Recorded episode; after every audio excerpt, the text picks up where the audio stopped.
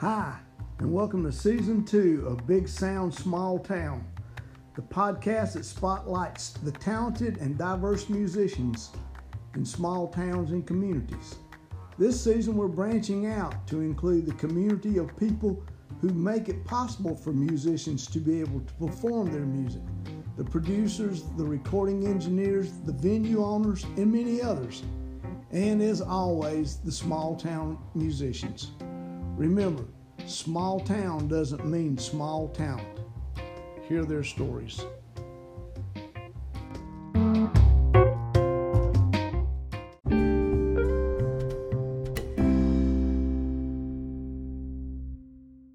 Today on Big Sound Small Town, my guest is audio engineer, record producer, and musician, Aaron Meier. Welcome to the show, Aaron. Thank you. Appreciate being here. Well, where are we at today? We're in my private studio here in Shelby. This is where I've been doing the majority of my work for the last about 15 years here. How did that start here? Well, what got me here was I had been working, doing an internship at a major studio down in Atlanta, was living down there. My wife and I were in a long-distance relationship, and I ended up relocating here. And I just, my next step for me was there wasn't a lot of studios for me to go work at here, so I opened up my own shop. Yeah, opened up my own shop, and kind of went from there. You want to talk about the early days of your own shop? Oh man, that's been a long time ago. That was probably 2005, something that. When I first got here, didn't have a lot of money. I was, in my early 20s. Right. And, my wife and I were struggling to make ends meet. So, which she was my girlfriend at the time. So I worked several jobs, Lowe's and a couple other places around town, and got enough money together eventually where I was able to go down and buy just a off-the-shelf computer from Best Buy, little 2-channel interface, and a Rode microphone, and kind of set up shop, it wasn't anything to talk about at that point. I mean, I bought some cheap foam, put up on the walls just to, kind of help kill the reflections and at least make it sound somewhat professional. So at that point, how did people find out about you? Facebook a lot. Well, I don't even know if Facebook was a thing then. I was on MySpace. I think I was on Facebook a lot. Craigslist. I put ads out on Craigslist. Word of mouth, people that I knew. I'd work with somebody, and then they'd tell their friend, and they'd come by, and at that point, it was a lot of, a lot of kind of small stuff. Kind of hip hop work tapes, guys that were just recording vocals over 2 tracks and things like that. Songwriter that was maybe recording guitar and vocals. Right. Nothing big at all, but it just kind of spread from there. That's good, though. By little. I mean, that's really good considering where you're at now. And I mean, that's a. It's been a long road. Well, that's a self-made journey. Yeah, it's there were probably easier ways to do it, but I'm here, so. Well, now. When did that love... Did you start with a love of recording music or just a love for music, period? Love for music, definitely. I mean, you are a musician, and I don't want anybody to overlook that fact. Yeah. I mean... Yeah, that's what got me started. Right. Really, I credit my love for music to my grandmother. She was the one that kind of put that in me and pushed me even as a little kid to take piano lessons. Right. And, she played piano at her church for 50 years. Never missed a Sunday. That's great. They've got a plaque on the wall for her and everything. But but she was that music was big in her family, and so she really brought it to all the grandkids and her, that's good. My mom and So did you like take piano lessons? Oh yeah, yeah. I early started probably first grade. Yes, kind of. I think when I started doing it. Yeah. Yeah, and you know it was a chore. My grandmother was the same way. She was a piano player, you know. So right, you know, she would sit there and have to make me practice and all of that, and then eventually, you know, into high school, around sixth grade, I picked up the trumpet, played in high school band. Right. Yeah. Did that. You know, pretty much every year. Mine was trombone, but it's pretty much the same story, yeah. Right. And then when I was 15 or 16, I was riding around with my uncle, who's only 5 or 6 years older than me. And up until that point, I'd been pretty sheltered musically. I'd only really ever listened to gospel, some country. But we were riding around, and Metallica came on the radio. It was first time I'd ever heard of it. Oh, yeah. And within a year, I had a guitar and was learning every Metallica song ever released. So that was really the start of, you know, my passion for it. Yeah. Was, you know, jumping in on the guitar, really.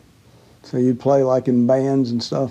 Not so much anymore, but back then I mean, back then, you would play in bands back then. Yeah, well, I mean, where I grew up, you know, I grew up in southeast Georgia, a town called Hinesville. It's right there next to Fort Stewart. Yeah. And not a lot out there as far as music, not a lot of bands. So, you know, the first probably 4 or 5 years of me playing guitar was all me in my bedroom playing along with the records, you know, which is probably part of where that drive to be involved with recording came from, you know, because I would listen to the records, and that was more about trying to make myself fit into the record than it was about playing a live show, you know. And I, you know, I would put that stuff on and just jam out to it for hours and hours and try to learn every part on the record perfectly.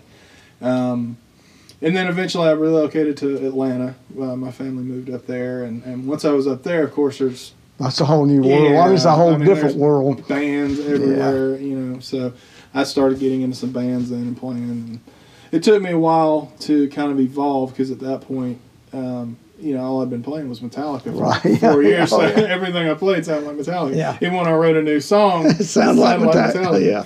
So it's not the worst thing, though. Right. I mean, but it took a while to kind of break out of that and really kind of acclimate to, you know, getting my own sound and my own vibe, but yeah, you know, from there, you know, I just kind of dove into recording local bands, and it was really my uncle Louie, Louie Winsky, that got me into recording. Yeah, I mean, tell me about how that happened. Yeah, he had some hits. He was a singer songwriter. He had a couple of, you know, really minor hits back in the '70s, gospel and country.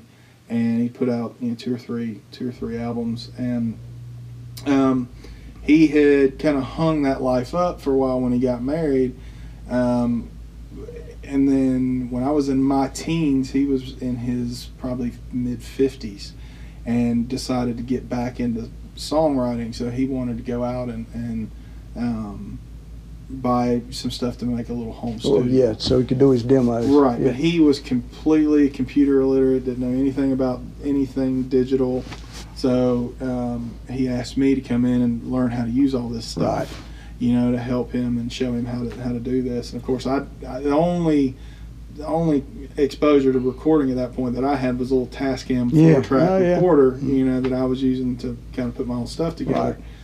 Right. But that 2 years or so, you know, with my uncle working on his stuff in his studio, you know, that was really kind of where the foundation. Yeah, that's where it really came together. Plus, that was probably a low pressure way to do it too. Very much, yeah. It's, you know, the people that were coming in weren't paying anything. Right. It was, you know, we were recording local church groups for free, and you're just having fun. Well, yeah, that's how you learn, though. I mean, and you can make your mistakes there when it's not quite as crucial as it is along the way. And believe me, there were plenty of mistakes because this was you know, this was late '90s, so this was before really computers were a huge thing, at least in the home studio. Right. Pro Tools was still a ways down the road, you know, from being... Well, I mean, that was the real changer with computers and music. Is Pro Tools. I mean, Pro Tools was in the studios, the big studios by then, but there were no home studios running Pro Tools. So we had the little Roland. Oh yeah, yeah. PS 1880 digital recorder, 18-track digital recorder, where everything was this little tiny 4-inch screen, and everything, you know, all the editing was with knobs and buttons, and there were more than once that I accidentally deleted people's stuff because you hit the wrong button. Oh yeah, And it's well, it's gone. Sorry. Either redo it or live without it. Yeah. So trial by fire for sure. Yeah. Well, I mean that's but. Then I guess when you're doing it that way, you're learning. I mean, that's an apprenticeship. Oh yeah, for sure. I mean, that's almost a. It's the same as an education, a college education, doing the same thing. Yeah, yeah, and it's one of those things that it's like a musical instrument. You either you have the passion for it or you don't. And if you have the passion, if you have that bug, you're going to dive into it and wholeheartedly and spend all your time and energy focusing on it. So. You know, it was, and I'll always be enormously thankful to him for bringing me in and letting me do that, because that put me on the path. Then when did you take it to say to the level above that? When I moved to Atlanta, and, been playing around in bands and recording buddies and stuff like that, and so once you had that, you knew that anybody you played with, we're in a band with Aaron, so man, we're going to be able to get this stuff recorded. That was what I brought to the band. Some guys had the PA. Yeah, exactly. Some one guy had the band. Yeah, exactly. Yeah, I could record the demos and run the sound at the shows. But that's a good thing. Yeah, I mean, but so I got to a point where I was like, okay, I really want to do this recording thing. It's for me. I playing in a band, I've always been in love with records. I've always, I put records on, and I love live performances. I love going to concerts, but there's something different. It's a different energy. It's a different feel. It's like when you make a great record, you've captured that forever. True. And you can put that on a concert is here and gone. It's off into the ether. Well, but it's the Beatles. The Beatles. Once they realized they could not any longer perform live, they put all their energy in. Studio and absolutely. Without that, I'm sure that if they had toured, that would have never happened. Or at least not to the level it did. That it did, because they literally spent their lives in the studio experimenting, and man, they did so much to advance recording. They did, But so once I decided that's the road I wanted to go down, I started putting in for internships at major studios. Oh yeah. And it was tough because most of them required a degree. Right. You either had to go to Full Sail or Berkeley or something like that. And of course I didn't have that. All I had was a demo reel on CD and a suit to interview in. I didn't even have a suit. I had a shirt and a tie. Yeah. So I interviewed at 3 or 4 different ones, and finally ended up at Silent Sound. So somebody did finally give you a go. And it was pretty eye-opening. It was the first time I'd ever been in a real studio. Right. A lot of people that have been to recording school, they worked in real studios. So for me, it was the holy grail. It was angels singing and everything when the doors open. So. Sure. But I spent about a year and a half there learning from Tom TK Kidd is the guy that brought me on. He's the chief engineer there. He's worked with everybody, TLC and just everybody. It's anything that was going on in Atlanta in the mid '80s. Did you cut most of your stuff with hip hop and rap at that time, or was there other stuff? Well. For as far as recording, yes, most of the artists that came through to record were hip hop artists, R&B. Once you got into mixing, that room was a phenomenal mix room, extremely well known around the city for being a great place to come mix a record. So they got all kinds of. I remember when I was there, Elton John was there mixing. When they would mix, it would be just all genres of music then. Yeah. So you'd have everybody in there, So you got the mixing side of it as well as the recording part of it. Absolutely. But I tell you, even more important than the technical side of it was just seeing how professional studios are run. getting that perspective, seeing how they deal with clients, how you know, all of that stuff. It's yeah, there is more, way more to recording studios. Yeah. Okay, before we dip into where we're at today, give them an idea of actually an artist comes to you, what happens? I'm bringing my band. Well, I'll bring my band to you. We got, you know, we want to record. Okay. What do you tell them? Well, first thing I want to know is you know, kind of the scope of the project. Right. You know, are we talking about a single? Are we talking about an album? What do you want to do with the recordings? You know, are you trying to get gigs? Is this just a demo, or is this something you want to put out there as a record? Right. Because the budget involved with those two things is wildly different. True. You can do a demo in a day.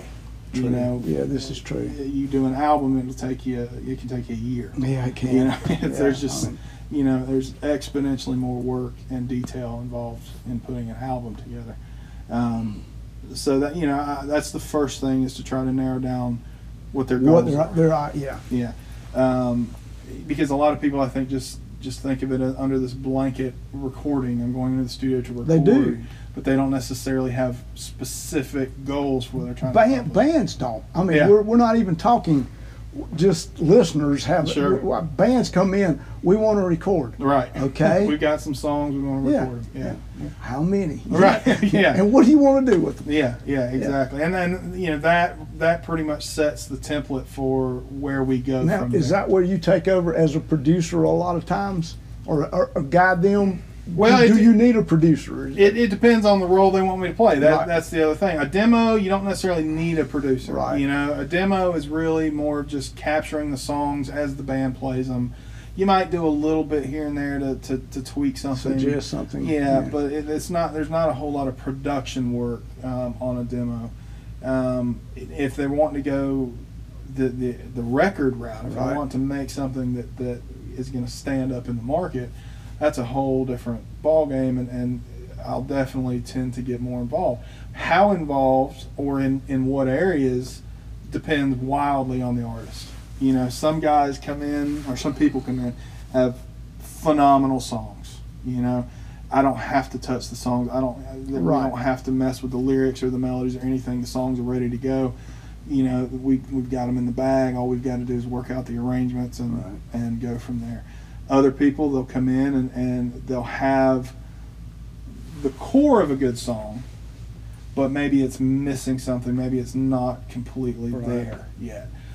So, you know, it can involve me sitting down and working with them to finish the songs. Right. You know, it just. Do you really bring them players sometimes? This would sound good.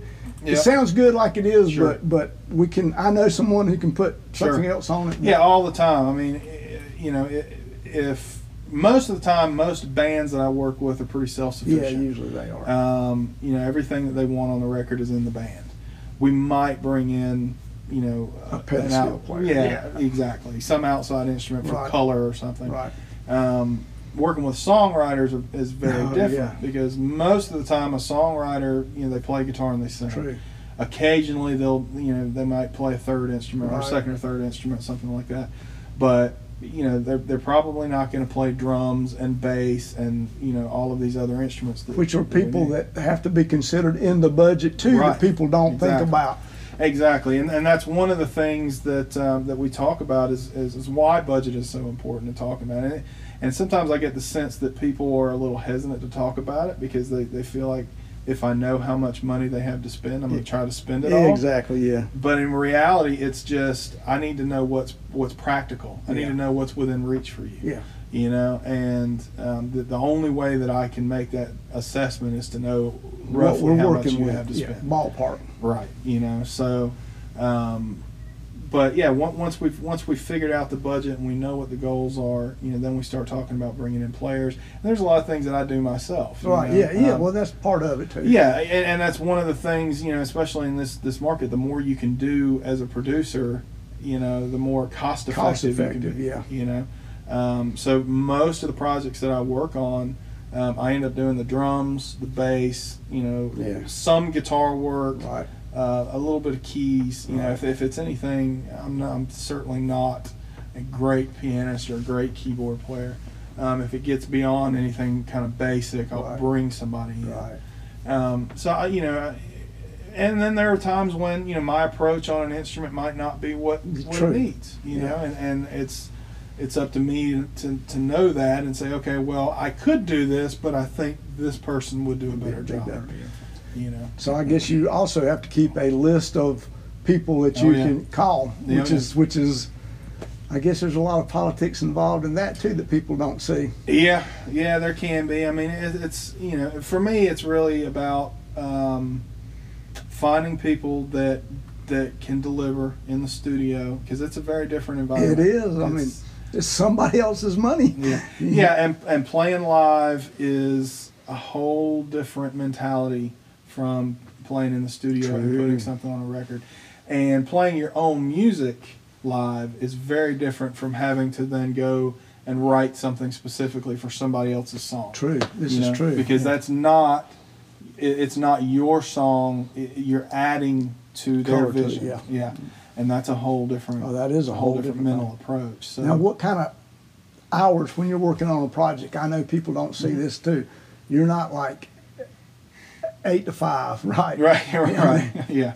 Yeah, I mean, you know, a lot of the mixing, you know, I do is, you know, I'll be in here 2-3 o'clock in the morning, you know, mixing because it's nice and quiet and no interruptions, and I can stay 100% focused. You know, I guess it's a lot of hours when you're on a project. Oh yeah, I mean, it's for a full, fully produced song, you know, with the intention of, you know, putting it out on the radio or whatever, you're usually looking at about 20 hours from beginning to end, including all of the recording, all the pre-production work, editing, mixing, and then eventually mastering. Well, now, do you do the mastering, or you send that off somewhere? It depends. Okay. My preference is to send it off because I like to get that objective point of view. I mean, then you get one different take on what you've done. I can put it out there to somebody. They can listen to it in a different room on different speakers with a different set of ears, and they're going to hear it a totally different way, and they might hear something that got by everybody. You know? So that's good. Well, now your home studio is not where you're at these days, is it? Not primarily. I moved back and forth between here and the Sound Factory up in Lincolnton, which is it's a 3-room studio up above Guitar Wishes, right there in downtown Lincolnton. Now, I guess you get a different clientele than you get at your home studio. No, it's you know, it's I still deal with pretty much the same types of projects. Yeah. I definitely deal with more large bands up there, you know. But even when I was primarily working here, you know, I would work with bands, and we would go somewhere else and track drums, get the drums down, and then we would bring everything back here to my place, and we would do all the overdubs. Up there, I can knock all of that out in one room. Oh yeah, you know, that definitely helps. But are drums the hardest thing? They can be. Yeah, they're just because there's so many moving parts, and you're dealing with you're dealing with physics, you know, when you got that many microphones in that close of a space, you got all kinds of potential problems where things can go wrong, and even the instrument itself, the way you mic it, your goal isn't to mic, you know, 8 different drum pieces and have 8 different sounds. Yeah. Your goal is to make 8 different drum pieces, but make it sound like one set of drums. Yeah, and that can be tricky for some people. That sure can. It takes some practice.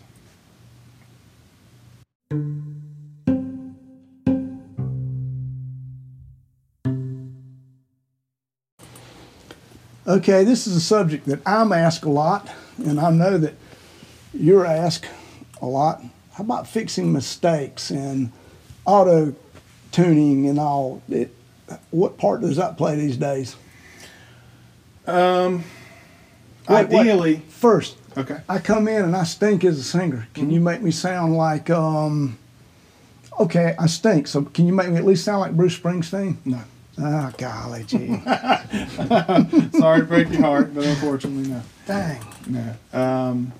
Now, you know, technology, the way I look at it, you know, it's all tools.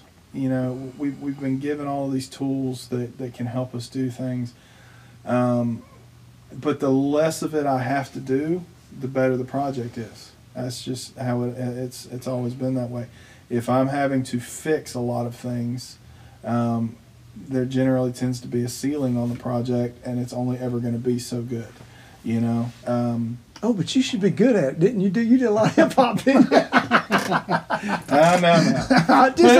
a joke. I didn't. But in hip hop, it's used as an effect. It is. Real. I'm glad you said that. Yeah, and it's definitely an overplayed effect at this point. But true, but yeah, it's you know, it was used creatively to add something.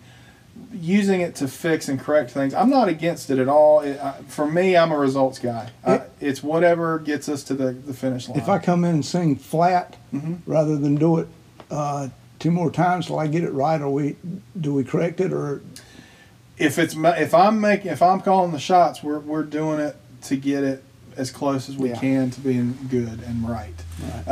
It doesn't mean perfect, because for me as a producer, when I'm sitting back getting a vocal take from somebody and recording it, I'm looking for emotion. I'm looking for feeling. And if you're making me feel the song, but you're a little flat on a note, I'm not going to throw away all of that emotion that we just captured, because that's the gold. That's what we're after. That is, I agree. You know, and if it's a decision between, oh, let me tweak this note and fix the tuning on it, or let's scrap this and do another take that might not be anywhere near as good, you know, I'm always going to opt to keep the take and fix it. That's why I'm coming to you, you know, is for that right there. I mean, that would be the reason I would come to you as opposed to someone, we can fix it. Don't worry, I got it. You know? Yeah. I mean, that is a difference. Yeah, I think so. And you know, for me, it's I don't have heroes in the music business, really. I mean, I've been in it and around it long enough. Me too, I'm the same way. Yeah. You know, it's like there are people you look up to and respect, but they're really talented, but they're just people. Yeah, but if I had a hero in the business, it would be Dave Cobb. Well, I was going there with that. Nice. Speaking of mistakes, you've seen in the Jason Isbell stuff where he'll sing the wrong word, but they won't fix it. They won't fix it. They keep it. Because it adds to the record. And that's the way records used to be made. You know, it's like when I listen to, oh, God, who is it? You Are So Beautiful. Joe Cocker. Joe Cocker, yeah. With that little vocal squeak at the end. You know, as a singer, that's driving him nuts. You know that's like, we got to fix that. But the producer's like, no. That's it. Yeah. You just sold the song, you know? We'll go to Bob. The intangible, yeah. We'll go to Bob Dylan with, what's one time?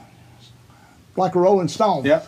The organ part was not even supposed to be in there. Right. And Bob says, hey, turn that part up. And they said, no, that guy's not even... Al Cooper, actually. Yeah. He's not even a keyboard player. Right. But then it became the... part of it. Yeah, the big part of the song. Yeah, and I mean, you know, listening back to, you know, bringing up Dylan, I was listening to... I can't remember which song it was the other day, but you can hear him start to go to the wrong chord or go to the chord too early. Right.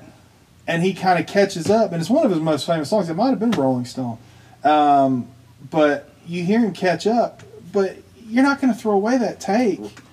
You know, it wasn't bad enough that you go, oh, God. Yeah. You know, for me, the test is, does it break me out of the moment? Right. You know, if it pulls me out of the song, it's like watching a movie, you know. When you're watching the movie, you have to be in the movie. True. If you're noticing all these little details and the CGI is really bad and you're kind of separated, it loses it. True. You know, that magic, the spell is broken. It's no different with songs. You know, when you're listening to a song, can you get lost in the story? Right. You know, that's, as a producer, that's what I'm looking for in the studio. When I'm listening back, I'm looking to get lost in it, and I'm looking for anything that's pulling me out of it. Right. And then I'm going to correct that. If it's pulling me out, we need to redo it. We need to fix it. Whatever. That's great. But if it adds, if it makes it more real, more human. Leave it in, man. Well, that's probably the records of the world. Yeah, that's the story of the great ones, really. Yeah, and you know, all of the great stuff. I mean, you go back to, you know, I'm a huge fan of the Motown stuff. Yeah, oh yeah. You know? And man, there was some not great stuff in those records if you listen. I mean, there's problems everywhere. You know, the background singers were out of key, or you know, the bass was a little flatter. Tambourine was just a sconch out, right? Because it was on everything. But every once in a while, you think that's not the right beat. Yeah, but then if you just listen to the song, it's like it doesn't matter. It doesn't matter. Yeah, it doesn't matter. And, you know, because of where it's from, we know and accept and kind of subconsciously accept that those flaws are in there. And we just overlook them because we enjoy the music so much. It's also probably pretty hard to do a flawless record, I would think. It really is, yeah. And flawless records are boring. Oh, they probably are, they're stiff and they just have no personality. Well, that's reading as opposed to playing, I guess. Right. Same thing. Same idea. And I feel like when you listen to some records now, you know, that's what you get. Is there's some cold records. It looks and sounds like it should be good, but it's just not. You know, it's missing that realism, that humanity. This is the best part of the story right there. The whole, I mean, people don't realize this. Musicians sometimes don't realize this. Oh man, I messed up just a little bit there. Yeah. You know. Yeah. It's like I'm glad to hear you say it from that side as opposed to. Yeah. You know, I have theories that I'm not too much of a perfectionist person either, but there again, I have quirky taste. So yeah, you know. Well, I think it's, you know, it's about fighting that mentality that just because we have a tool doesn't mean we have to always use it. Right. You know, it's like, what was the quote from Jurassic Park? The curly-headed guy. He says, you were so preoccupied with whether or not you could, you didn't stop to ask whether you should. Oh, yeah. You know? Yeah, exactly. And that's, for me, it's exactly the same in music. It's like, okay, we can do this, but what is it? Should we do this? Does it make the record better, you know? And I think that's the bottom line. Yeah. I mean, in a real world, it would be perfect and still have heart and soul, but then that's not, that very rarely exists. Right, yeah. Yeah, because I think humans are by their very natures imperfect. So perfection is imperfection to us. You know? Yeah, that's probably true. That's a good way of looking at it. It's those quirks, it's that character that it adds. That's what we latch on to. Do you find? You have bad acts come to you? And I won't say bad acts. I think, you know, there are inexperienced people, you know, that I deal with a lot that need a little more help, a little more nurturing. It may take a little more effort to get something. I mean, do you ever do it and think, there's no way in the world I can make this work at all? No, it's not in my vocabulary. That's great. I mean, you know, that's a wonderful thing. It's really nice, and it probably comes from, you know, starting with almost nothing, working with people who had very little to lose, had no experience in the studio. None of us had any experience. Right. And we were bound and determined to make something out of nothing.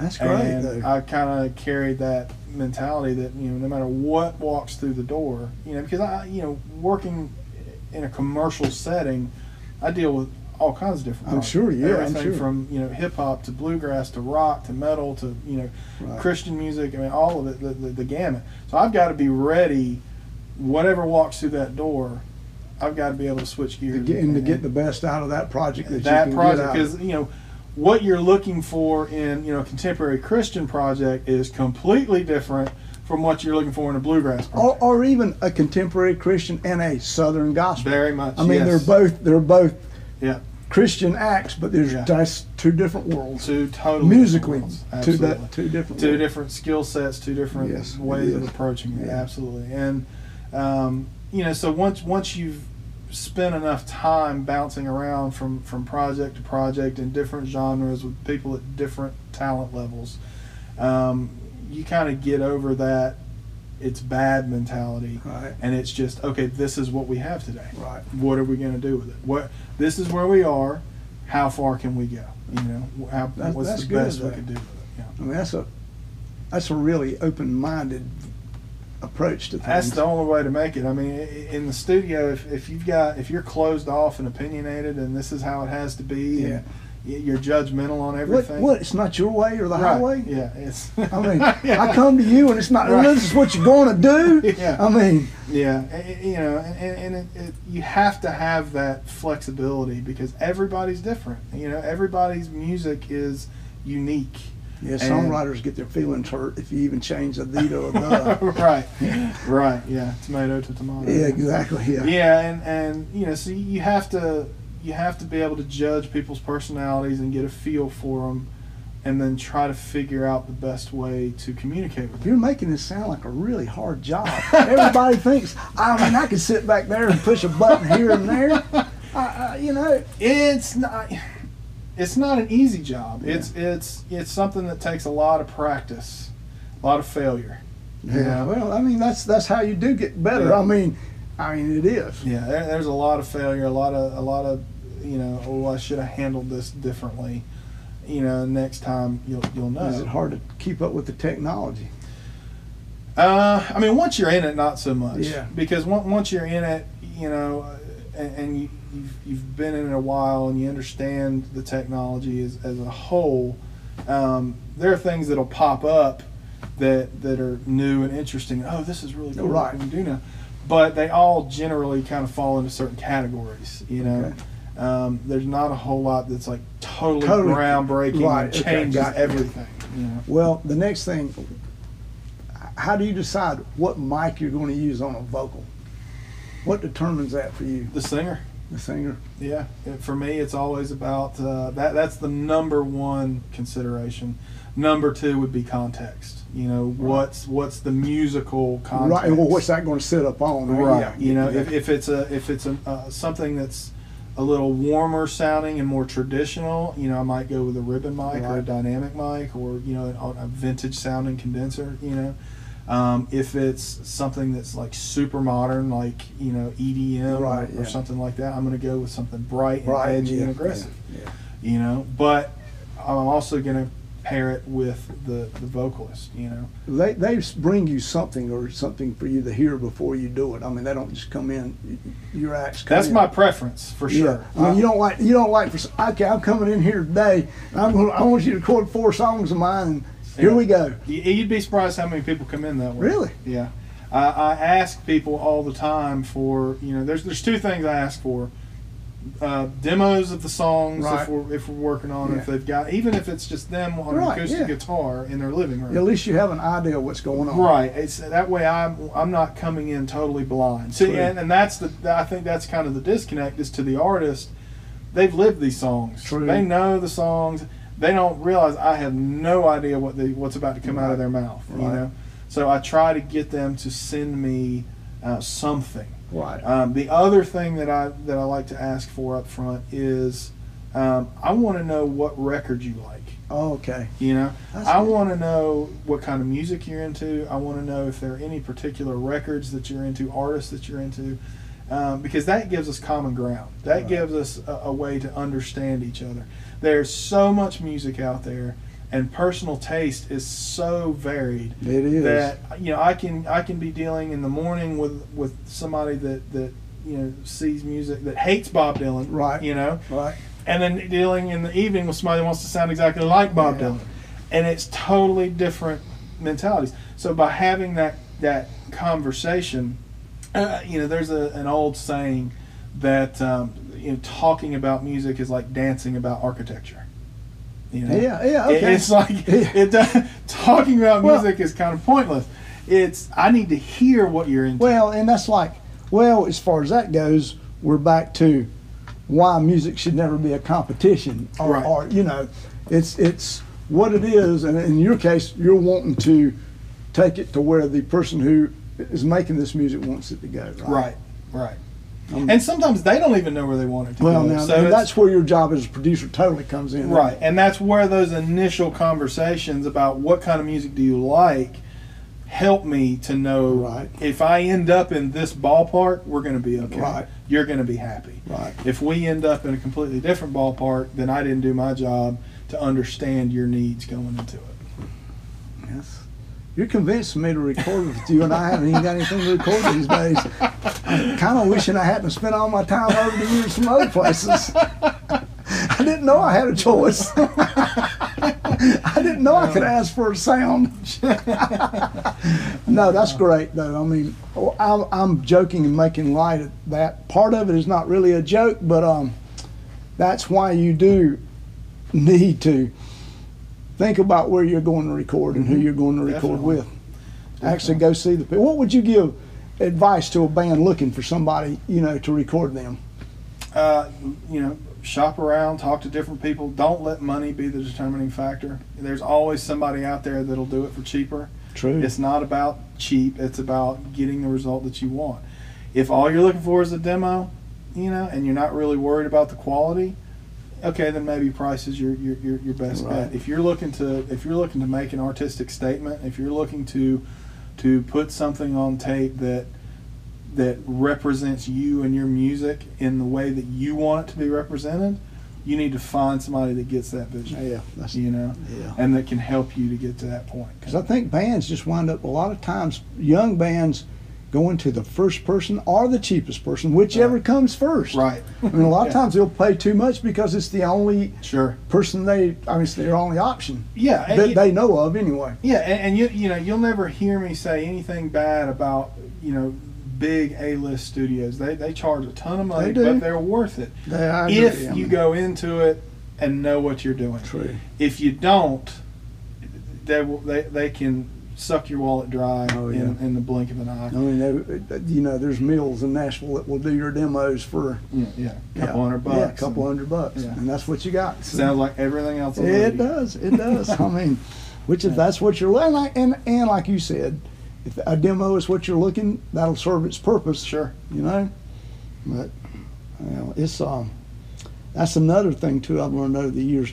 No matter how bad your music is, there's somebody somewhere that thinks that's the greatest thing in the world. You know, we touched a little bit on this before we started rolling, but, I mean, that's the market that we're in, you know, is I think, you know, independent artists, as soon as they try to compete in the music industry on major label terms, they lose. They do. Because they don't have the money, they don't have the backing, they don't have the exposure. You know, it takes a ton of all of those things to get your music out there to enough people. Sure, it does. To have a hit, a top. And the spin doctors are gone. There's no radio stations to I'll pay this guy to take my record and beg him to play it. Right. So we've entered into an era where, you know, independent artists can be very successful, but it comes down to identifying your niche, finding your audience. Your audience might be in Denmark, you know? I mean, it's, you know, if you're in Shelby, North Carolina, and you play polka, you're probably not going to have a big following. Not around here. No. But if you can find a pocket of people up in Pennsylvania, you know? Cincinnati, Ohio, a lot of German. You know, I mean, and you can communicate with those people online. You can market yourself to them. Make a trip up there a couple times a year, play shows. You know, that's your following. We live in an era where that's possible. But you understand too that musicians usually are musicians, and once that happens, I got this. I recorded this great project. What do I do with it? You know, and I'm including myself, but most musicians.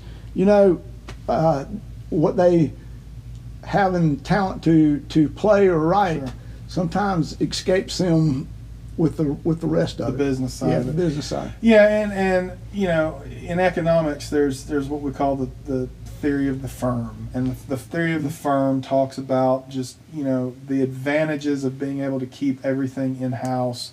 It's you know, more efficient and whatever. And if you're in a band, that makes sense because you've usually got 4 or 5 people in there, and they're all going to have different strengths and weaknesses. True. So if you're in a band, find ways to leverage that, you know? Figure out who's good at what and let them deal with it, you know? Yeah. I think a lot of times what I see in bands is you got one guy that does everything. Yeah, you do. And, you know, that's almost by choice. You know, that they well, that's true. It's easier. Right. Yeah, I mean, it just keeps the peace. One. Exactly. You You gotta have a boss, right? Yeah. But I think to be successful in today's industry, you're gonna have to let each of those other people do what they do best. Yeah. And then wherever you come up short, that's where you go to outside help. You know, that's where you look for other people to come in and help you as contractors or whatever. Right. Well, and I think a lot of bands miss that. Yeah. It depends on what you want to do. Yeah. I mean, in the degree of success, but just as a band itself and the members, a lot of times they need some outside help. Definitely, and I think the bottom line is, people are only going to take your music as seriously as you do. Well, this is true. And if you're not willing to, if you don't believe enough in your music to invest in a good record, right, to invest in, promotion and, booking and all of this other stuff, mm-hmm, it's not going to go anywhere. It's, it's going to sit there and do nothing. And a large portion of that is a bit easier these days with all the networking you can do. Sure. I mean, there's a lot of things you can do to promote yourself. And there's so much education out there too. There's books and YouTube videos, and there's online classes that you can take that will educate you on all these things. But you have to be willing to put in the time and the effort. You do. And a lot of times that escapes people for whatever reason. But then that's the success. Then you earn the success that you deserve on that. You get what you put in. Yeah, you do. You do. Well, this has been great. You need to have actually a seminar for bands. I mean, you could. I mean, from that part alone, sure, Sure. I do speak usually every year up at the Don Gibson Songwriter Symposium. It's usually songwriters up there. But true. I usually do. The last 3 years I've done like an hour-long workshop, and then off and on I teach at Gardner Webb, music production over there, right, and go through all this stuff. But I'd love to. For me, it's the more people that know about this, the more people that have their stuff together and understand the process, and the easier it is for me as a producer to work. True, I'm sure that is. And ultimately the better we're going to work together, and the better the end results are going to be.